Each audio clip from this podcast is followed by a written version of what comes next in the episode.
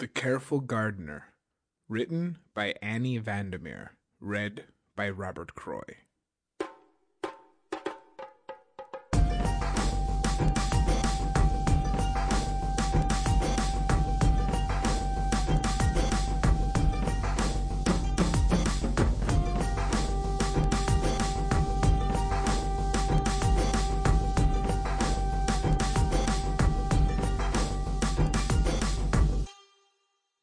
The summons to court, placed at the entrance of his quarters as if an afterthought, was as expected as it was unwelcome. Ikoma Ujiaki frowned at the seal on it, as if the image of the flower pressed into the wax could curl at the heat of his gaze. Kakita Yoshi had dared to use the imperial seal on what he had written. The lion ground his teeth. Of course he does. He is the regent now and thinks he has won. Ujiaki clenched the rice paper in his fingers. Doubtless, Yoshi would order the Lion Clan to withdraw its forces from Crane and Unicorn lands, and Ujiaki would be chattered at in the same superior tone Yoshi used before Bayushi Shoju was removed as regent, when he arrayed the Phoenix Clan to do his bidding. Ujiaki snorted in disdain and flung the paper away from him, where it fluttered to the floor like a wounded bird. Useless chickens, the lot of them, flapping their wings and crowing, Under heaven! as if that meant anything to Yoshi except the height of his own ambitions. He ran his thumb over the hilt of his katana at his belt, the action soothing his thoughts and focusing them from bitter rage into the shape of a plan. Of course, he knew the new regent would act as though the lion merely captured Kyuden Kakita, as though his personal castle was the same as the whole of Rokugan, conveniently forgetting what happened to it and who was responsible. The lion ambassador narrowed his eyes. I will not let them forget. We will see how far I can push him and how willing he is to act.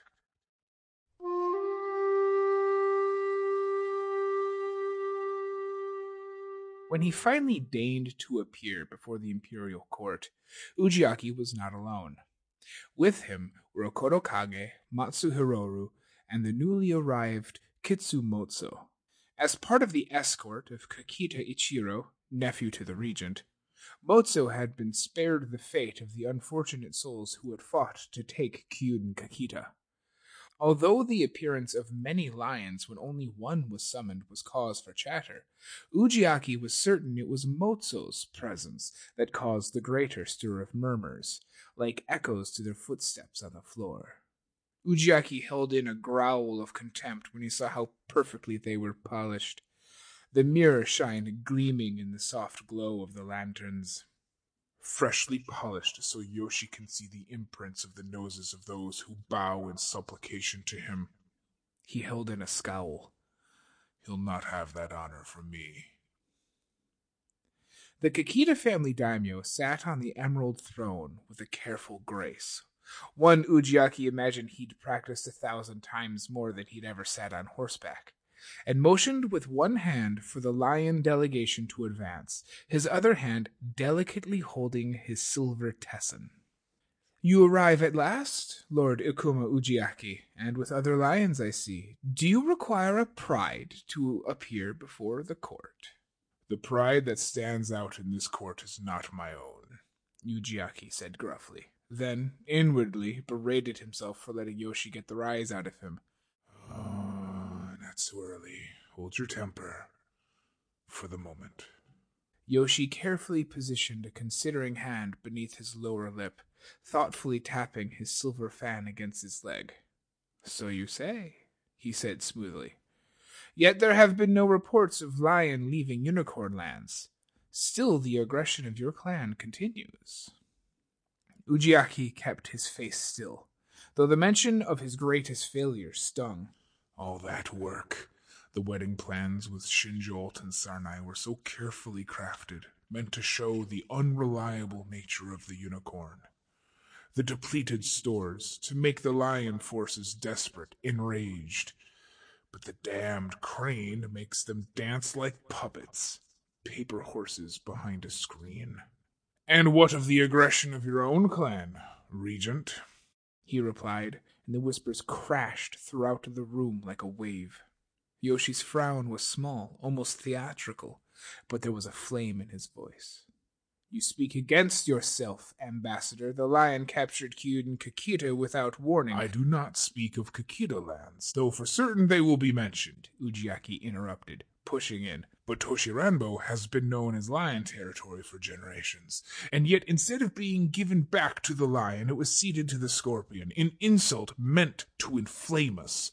What were we to do when to endure the insult would invite further aggression from unicorn and crane alike? Yoshi's laugh was short and cold, the sharp trill of the kingfisher. You claim it was in defense, then, that Matsu Tsuko declared herself Lion Clan champion and led your forces to Kyuden Kakita, bringing its walls and imprisoning its people. I had such high hopes for you, Tsuko, but forces were arrayed against you that I could not have imagined. Ujiaki's eyes narrowed. I only hope it can count for something here. Whether or not what Matsu Tsuko did was with the will of my clan, none can claim that she acted ignobly. Evidence stands well to the contrary. Did she not treat her prisoners well? Did she not offer a chance of parley to address you, Regent, as the lord of the castle, and ask for you to meet? The chatter that filled the room made the blood pound in Ujiaki's ears. A glance to his left showed Matsuhiroru, Tsuko's younger brother, whose face was characteristically expressionless but whose eyes burned. Beside him was Akodo Kage, and the tightness in the old man's eyes spoke of wariness. The old teacher was wise in the ways of battle, and his knowledge had benefited many of the players in this dangerous game. Hiroru, kneeling beside him, Toturi, and Arasou brothers on whom so much of the Lion clan's future had rested, and even Doji Kuwanan, whom Tsuko had met as a prisoner and quietly set free.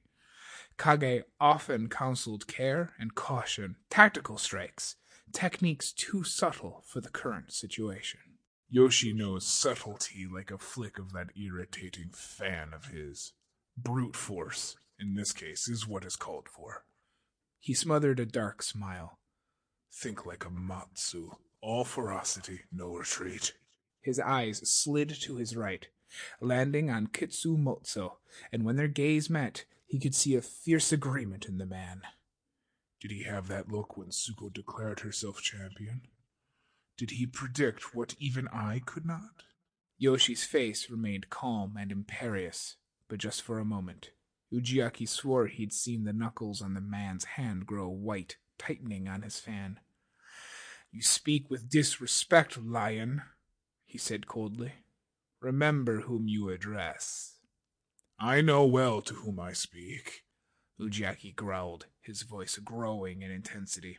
The regent now, but before and after this moment, the daimyo of the Kakita, a man who allowed his castle to be destroyed rather than to answer a parley. You speak of disrespect, but what is the fate of the one who allowed the destruction of his own lands, his own home? You squawked of under heaven before, but what now? His words seemed to shake the room. What is honorable combat when instead of parley there is destruction? What is respect for the laws of Rokugan when it is violated by the weapons of outsiders?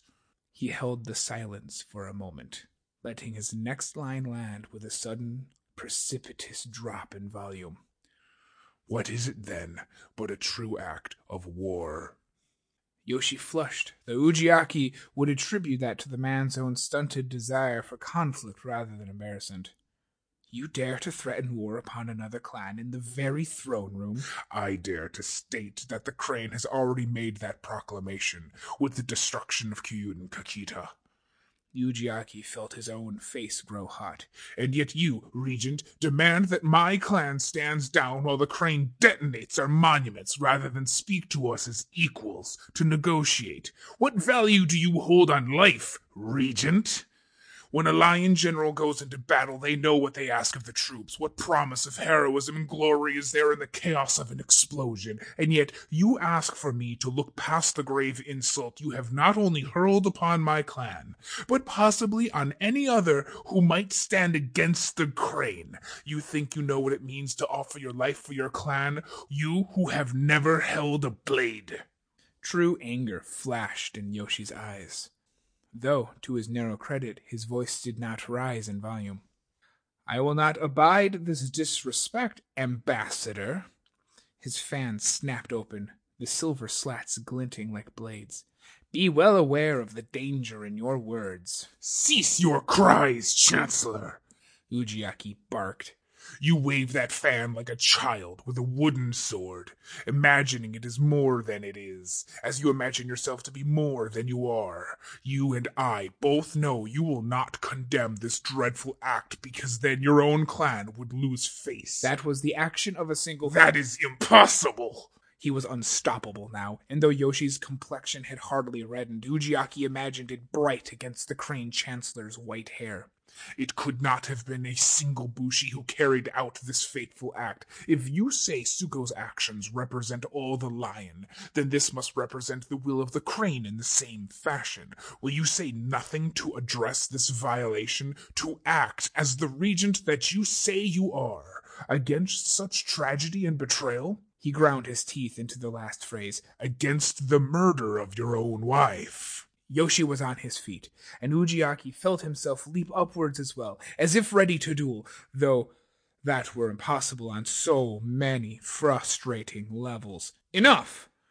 The crane snapped, then steadied his voice. You have no place in this court, Ujiaki. I will not go so far as to command your death or strip your rank, but you are no longer permitted as an ambassador here.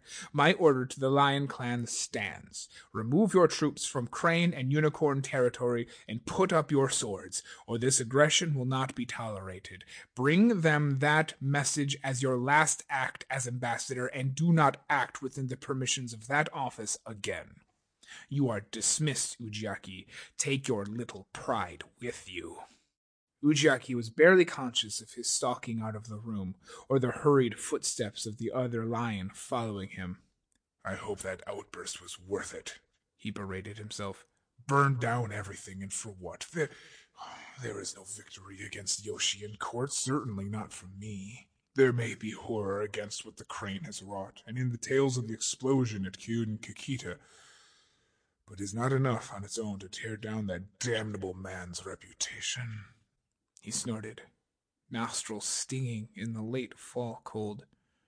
Some might even feel sorry for him. The fools. He dimly heard Kage's attempts to catch his attention, but put up a hand and stalked to a far corner of the gardens, thick with maples.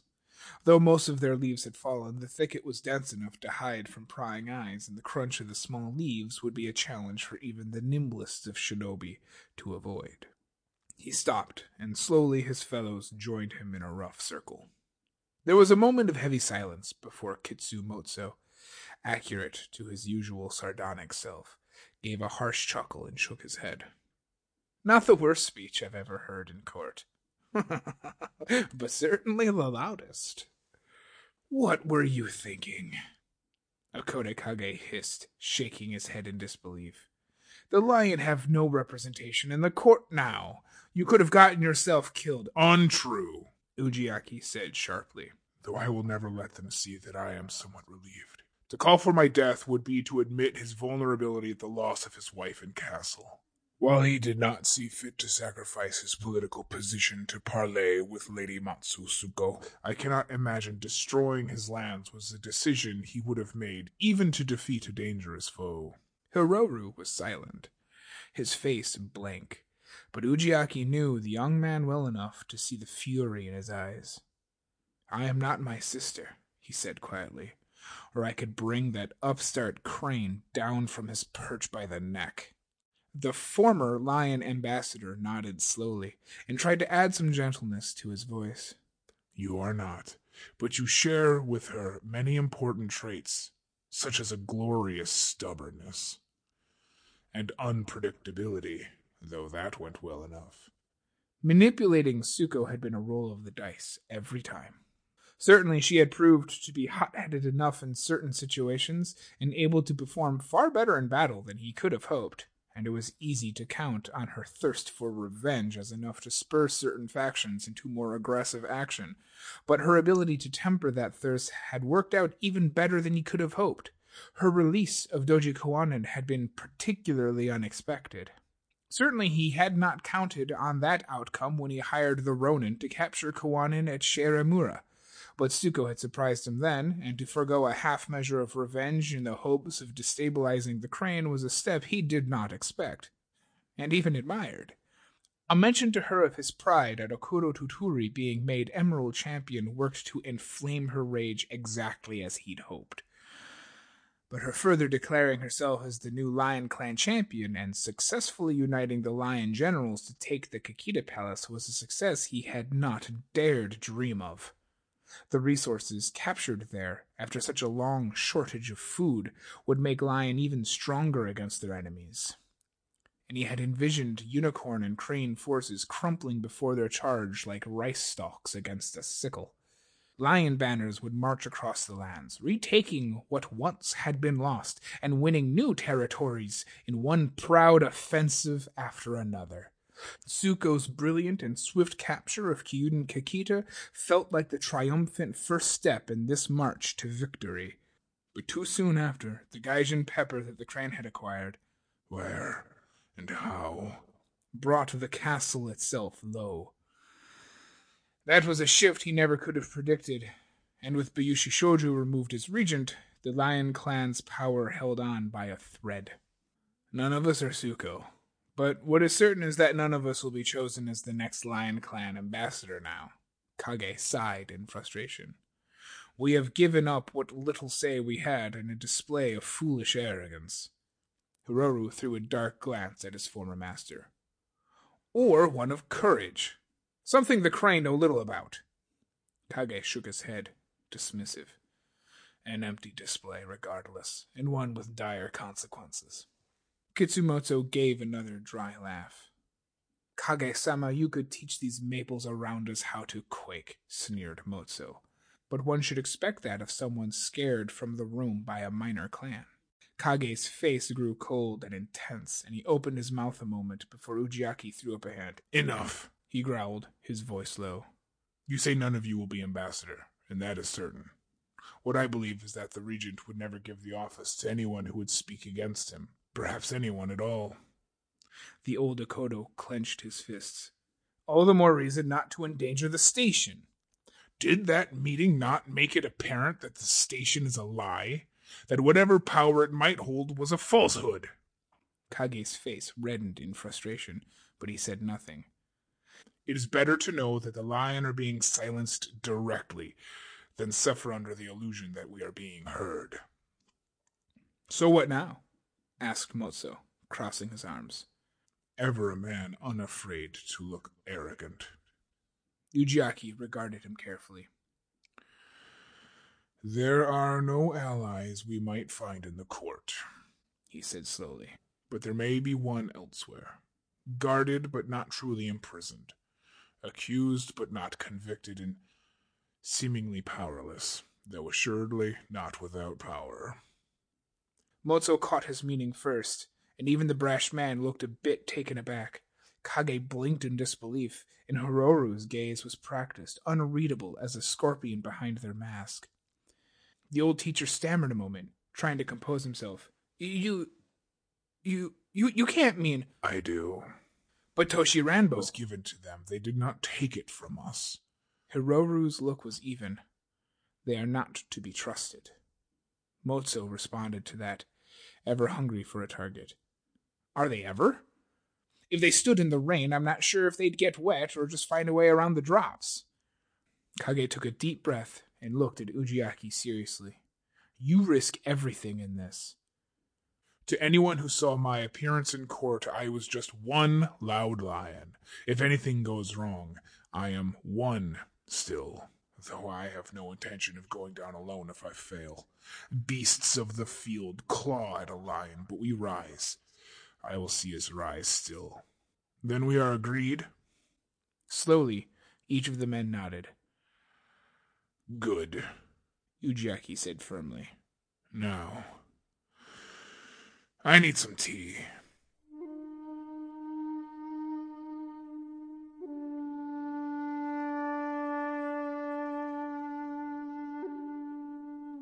The dragon guard started as he approached, and Ujiaki inclined his head politely, a gesture that was entirely unnecessary given his status, but marked him as a supplicant to their judgment. He sensed them exchange a quick glance before they relaxed slightly. Ikoma sama, the one on the left said carefully, but not without respect. It is unusual that you are here and so close to the dinner hour. Is it? Ujiaki quipped with a dry bit of humor, shaking his head. I take dinner later myself, as I am not much loved in the court these days. Neither is your guest. I would take tea with an old friend, should that be allowed. The guards narrowed their eyes, and carefully Ujiaki lifted the smooth sandalwood lid of an elaborate tea set he carried, showing the delicate porcelain cups nestled safely in a compartment away from the small iron pot. No hidden knives or keys, no implements of destruction. His face quirked slightly, adding a smile to his dry wit.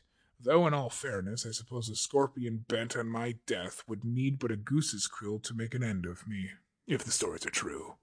His smile turned almost indulgent, a smirk of confidence. But even if they were, I am certain your charge would not survive an escape attempt, and I am doubly certain he knows it. The one on the right looked to have a shrewder brain beneath his helmet and gazed carefully at the set. Open the tea canister, he demanded. I'll see for myself if you carry anything dangerous. Ujiaki gave a nearly theatrical sigh and shook his head. If one of you holds this, then you wouldn't diminish its beauty by setting it upon the floor, would you?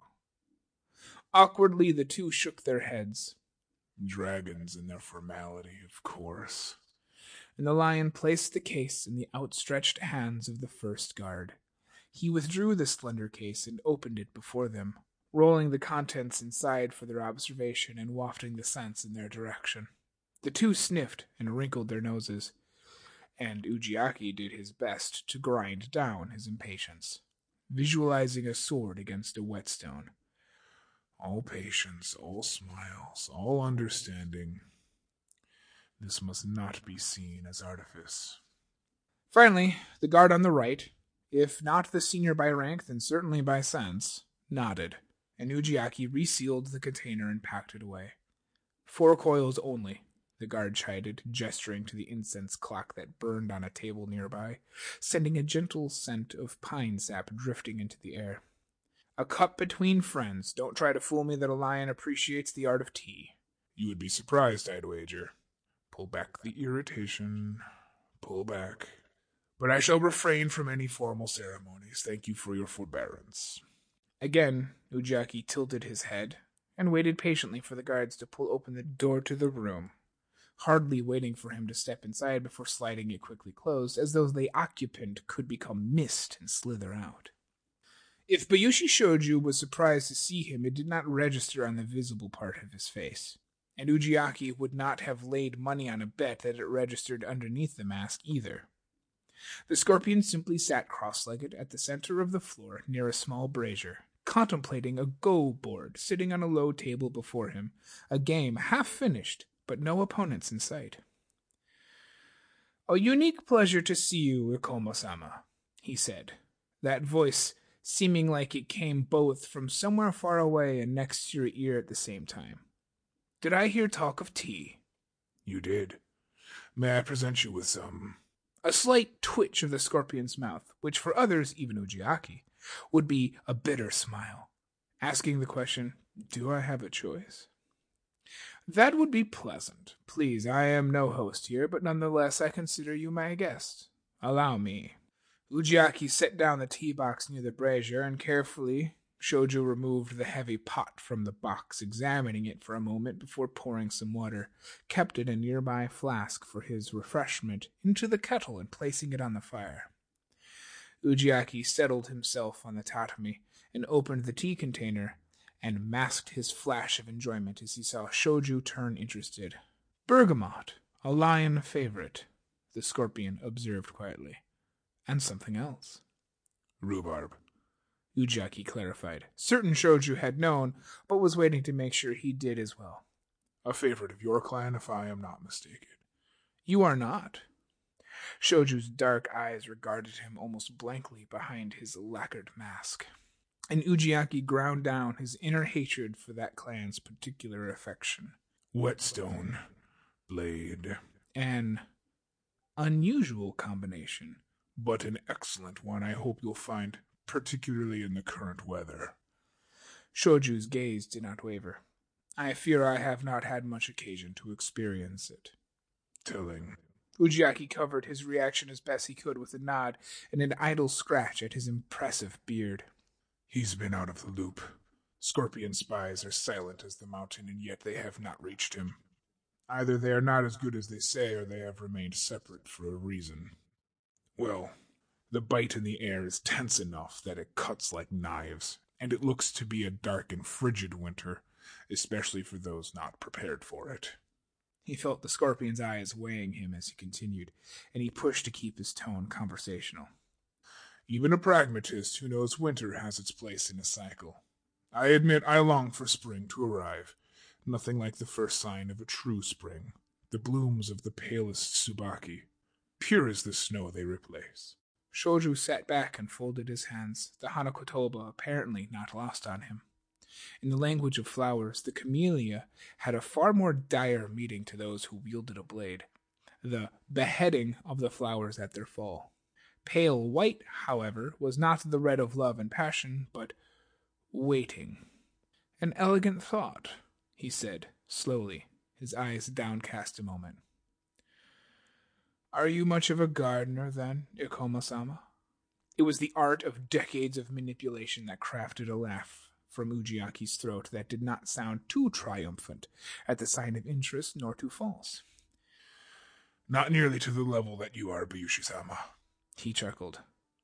I lack the patience for those true careful cultivation, especially in my youth, and the understanding of when to let the garden develop on its own. But now. He steepled his fingers. I know that sometimes it is helpful to push the snow off of a battered chrysanthemum. That was it. The barest twitch of Shoju's mouth at the mention of the imperial flower, the sign of the empire itself. Ujiaki was certain the other man had meant for him to see it. Heartened, he pushed ahead. Sometimes it is even necessary. Necessary. Lest it be crushed under the weight, especially when fools want such weight untouched because they believe it looks more lovely that way. Shoju's nod was barely discernible. There is risk to manipulating the gardens of others, of course. Even the shifting of snow might invoke disappointment or harm to other flowers. Ujiaki leaned forward. Any guard listening would be perplexed at best. I believed the language of flowers was only good for wooing. I never thought it would, decide the fate of the empire, but we are in strange times. Sharpen the blade. Gardeners, such as we know the truth of things. It is the chrysanthemum that is the focus of all the garden, and it must be protected. All else falls away before it, or can be straightened after spring arrives. A shrug, slight. Or uprooted, if it no longer if it no longer is fit to flourish. The scorpion looked down, considering. The water had begun to boil now, the steam further masking Shoju's face. As you say. He began slowly, then looked up towards his guest.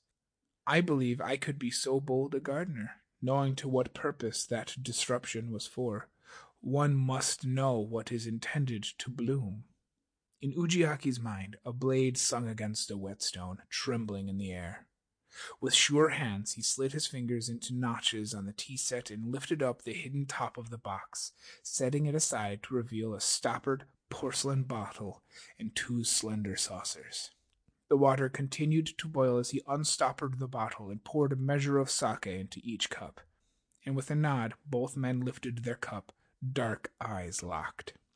To the garden that flourishes, Ujiaki began, and let the words hang as Shoju raised his cup a little higher. May what is necessary be pruned and the old swept away. His gaze burned with a determination that was almost shocking to see on such an otherwise neutral face. Unmourned. The note of the blade sings in the silence. The plan is joined. Kanpai, the men declared in unison, and drank.